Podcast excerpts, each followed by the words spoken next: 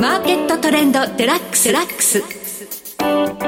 この番組はお客様のベストパートナーを目指す大気証券の提供でお送りします。皆さんご機嫌いかがでしょうか？大橋ロコです。株式為替をはじめコモディティなどデリバティブ取引の最先端の情報をピックアップしてお届けします。今日はエネルギーアナリストポスト石油戦略研究所代表の大場紀明さんをスタジオにお迎えしています。大場さんこんにちは。こんにちは。よろしくお願いします。さて大場さんには今日は原油価格についてお話聞いていきたいんですが、はい、足元でずいぶんなんか気が付いたら上がってきてるんですね。そうなんですね。この1か月ほどの間こう継続して原油価格が上昇していてですね、はい。はいえー、5月からですね大体6月下旬ぐらいまではちょっと低迷して65ドル割るとかっていうこともあったんですけども、はい。ねはい、えー、7月の上旬ぐらいからどんどん上がって、はい、えー、8月過ぎたぐらいに一時85ドル1バレルそうですよね、はい、このレンジの上限あ超えたかみたいなとこまでしました、ね、これほどこうまっすぐ上がったっていうのも久しぶりなので、えー、結構相場関係者こう色めき立ってたりとかもすると思うんですけども、はい。はい、まあ、今後それがどうなるかっていうところをちょっと今日はお話しできればいいと思います。そうですね。レンジブレイクしたように見えるんですがちょっと今上値を抑えられて82ドル台まで下がってきていますのでここからどうなるか今日はじっくりとお話伺っていきたいと思います。どうぞよろしくお願いいたします。よろしくお願いします。その前に今日の主な指標をお伝えしておきましょう。今日大引けの日経平均株価です。え今日178円98銭高。32,238円89銭で取引を終了しましたそして現在取引されていますクリック株365の日経225は前の日と比べて169円安32,148円となっています。ゴールドの ETF プラス19円の25,744円。そして原油の ETF はマイナス2円、2,907円となっています。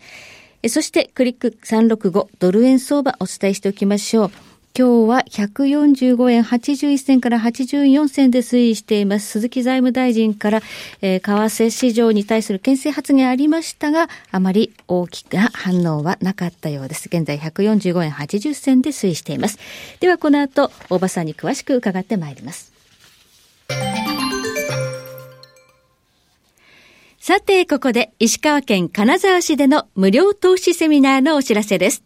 8月19日土曜日午後2時30分から JR 金沢駅最寄りの IT ビジネスプラザ武蔵で大気証券 AI ゴールド証券共催資産運用セミナー in 金沢を開催します。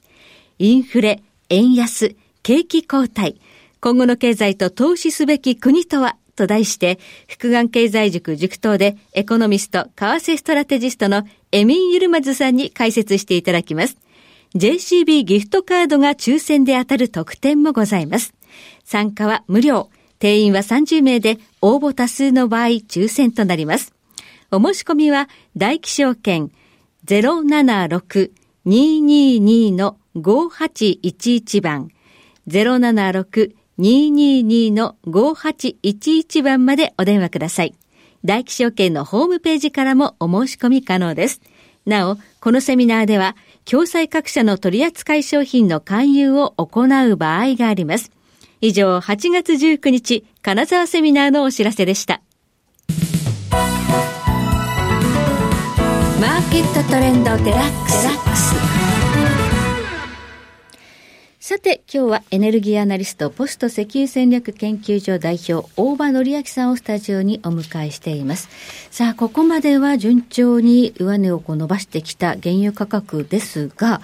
これなんでこんなに上がってきたのか、その需給の背景っていうのはそうですね。はい、まずは、あの、供給側の要因が、あの、大きいかなと思うんですけども、あの、これも、えー、ご存知の通りというか、あの、サウジアラビアが自主的な減産を7月から開始したというのがあるんですね。独自でですね。はい、独自にと。はい。これが100万バレル、日量100万バレルということで、はい。はい、で、サウジアラビアはこれまでも何度か減産をしてきたんですけども、うんはい、その時はあまりこう、支えられなかったんですけども、はい、まあ、今回は、まあ、なぜかというかあの減産のを、まあ、実行したタイミングで原油価格もついてきたっていうことになると思います。で、はい、サウジアラビアは、えっと、7月から減産をスタートして、はい、で、えー、その減産を、まあ、最初は7月限定って言ってたんですけども、はい、8月9月も延長するとい。うふうに発表していますので、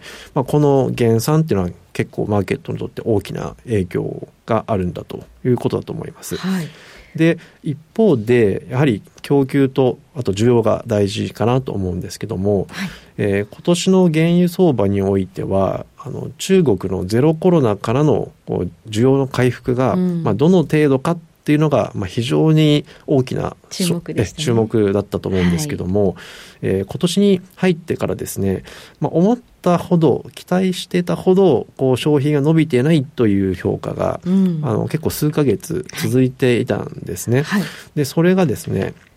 7月上旬に、はい、6月の統計が発表されて、はい、それが6月の輸入量が1267万バレル、はい、日量ですね。日量。えー、これがあの、まあ、過去2番目の大きさ、はい、多さと。はい。えー、前月比で40%以上増えたと。あ、そんなに増えたんですか？はい。ということなので、あ、これは、あの、需要回復の、はい、まあ、あのが本当だということを、はい、まあ、示してるんだというふうに、はい、まあ、ちょっと解釈されたと中国買ってるじゃないかとそうですね、はい、はい、で100万バレル減産して中国の需要回復が本格化したとなればですね、はい、まあ、マーケットは、うん、あの上がり続けた、まあ、そんなところが一番大きな要因だったんじゃないかなというふうに思います、はい。まあ、今の話ですとサウジは8月そして9月も減産を続けるということですから、はい、この意味ではまだプラス要因残ってますよね。そうですね、でその8月に入ってちょっと上値が重くなってきた一つの原因は先ほどの、まあ、逆なんですけども、中国の需要が実はそれほど強い強くないんじゃないかっていう数字が出てきたんです、ね、需要の方にちょっと不安陰りがあるんですか？そうなんですよ、はい。あの8月に入って今度7月の統計が出たわけなんですけども、うん、今度はですね7月は、えー、1029万バレルということで。減ってますね、これあの今年に入って最低ぐらいなんですね。えー、はい。6月比でいくと18.8%減ということで、はい、2割近く減ってるんですね、はい、なので6月急に伸びたと思ったら7月はまた急に下がってしまって、はい、6月だけの減少だったんじゃないかみたいな。これなんでそんなことが起きるんですかね。でこれはですね、あのまあ、かなり在庫を積み増した分と、あとですね中国最近輸出をすごい増やしていて、あの石油製品を、まあ、アジアにかなり輸出してるんですね。原油を輸入し、はい、生成して、ガソリンとか、そうですね、灯油にして輸出してるんですね。はい、これはあの、まあ、原油が少し上がり相場になったからっていうのもあると思うんですけども、うん、値段が上がってくると、まあ、外に売るみたいなこともやってきて、はい、で、まあ、それで実際には国内の内需ではない部分も大きかったと。じゃあ中国が元気になったわけじゃなくて、安い原油を買って生成して売ってただけだったと。はい、そういう部分もかなり占めていた。そして、あの、これ私そんなに詳しいわけじゃないんですけども、はい、最近不動産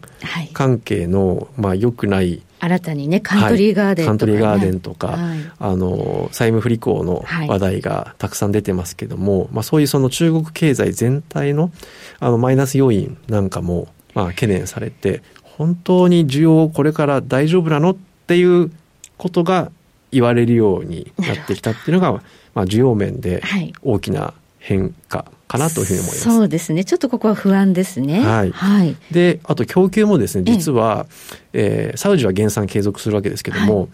えー、もう一つですね、7月の12日にナイジェリアの港であの石油の漏れる事故っていうのがあってですね。そうでしたか。はい。それであの生産が1か月止まってたんですね。ナイジェリアじゃおのずと減産になっていた。はい。で、これがあの実はサウジの減産に次ぐマイナス要因だったんですけども、はいはい、えー、これが22万バレルパーで日量。日量。はい、これがですね、8月の13日に生産、あの供給復帰したと。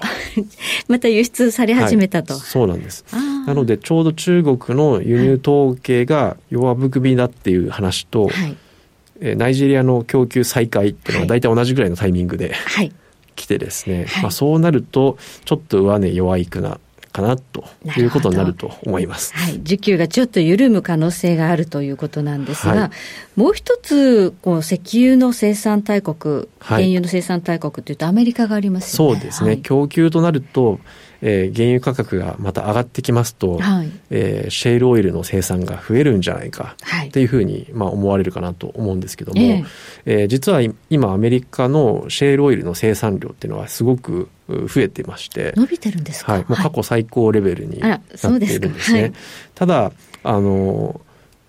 掘削活動掘削リグっていうんですけども、はい、そのリグカウントがあまり芳しくなくて、はい、要するに足元の生産活動が停滞してるっていう現象も起きてるんですね。なるほど。まあ、トレーダーは結構そのリグカウントの増減で、そうですね。先行指標として 見ると思うんですけども、はいねはい、そうすると将来的にはあんまり出てこないんじゃないかっていうふうになるんですが、うんはい、この傾向って実はもうかなり前から続いてたんですけども、最近の企業活動を見ているとですね、掘削活動は低下しているのに生産量が増えてる企業っていうのが、えー結構出てきていて、はい、まあ、これは要するに生産性が上がってるっていうことなんですね。少ないリグでもたくさん取れる。はい。っていうことを実現できている企業が、どうやら結構あるらしいと。えじゃあ生産性の向上っていうのはなんかこう新しい技術そうですね、はい、でこれはあの同じかどうかわからないんですけども、えー、あのエクソンモービルがですね、はい、えー、6月に、えー、新しい技術で、えー、シェールオイルの生産量を2倍にできるかもしれないっていう。えー、それ衝撃的ですね。はい、ということを、まあ、あの、新しい技術の兆しが見えているぐらいのちょっと曖昧な表現。まだ断言して、はい、事業計画的にそうす、だって話じゃないではないんですけども、ねはい、まあ、そういうことができるかもしれない技術を、があるとい。うことを言ってまして。え、これいつ言ったんですか？これは今年の6月ですね。6月に言ってるんですか、はい、で、もしかしたら、それに近いことを他の事業者も見つけていて、はい、生産性が向上して、はい、えー、シェールオイルの生産量がリグカウントは減ってても、はい、えー、生産量を増やすっていう、まあ、トレンドに入ってるのかもしれない、はい、なるほど。じゃあ、リグカウント数だけを見て、ちょっとこうトレードするっていうのは、はい、もうちょっと指標としてはもしかしたら、えそうかもしれなくて、そうすると供給量増えることになるので、まあ、原油にとっては、あの、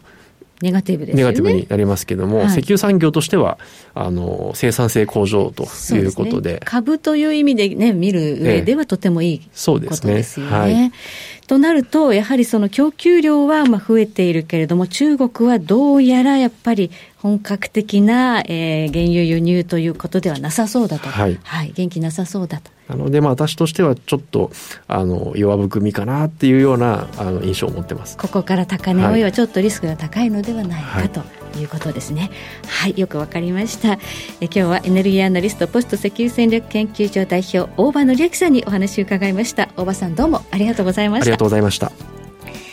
さて来週です。来週は金融貴金属アナリスト亀井浩一郎さんをお迎えいたしまして金が分かれば世界が分かるをテーマにお届けいたします。ここまでのお相手は大橋ロコでした。それでは全国の皆さんごきげんよう。